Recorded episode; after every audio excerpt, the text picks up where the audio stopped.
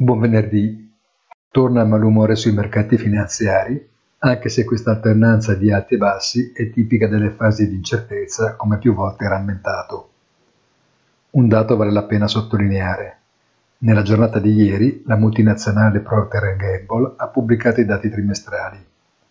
Dalla loro lettura si comprende come la tenuta del fatturato sia il risultato dell'effetto contrario del rialzo del listino dei propri prodotti e del calo delle vendite in termini quantitativi. Proiettando questa scelta commerciale sul futuro ed estendendola a tutte le imprese che saranno in condizione di poterlo fare, il risultato non è così scontato. La pent-up demand si sta scontrando con l'effetto reale del calo del potere d'acquisto dei consumatori e nonostante le recenti visioni in rosa sulla ripresa, qualcosa sta cambiando.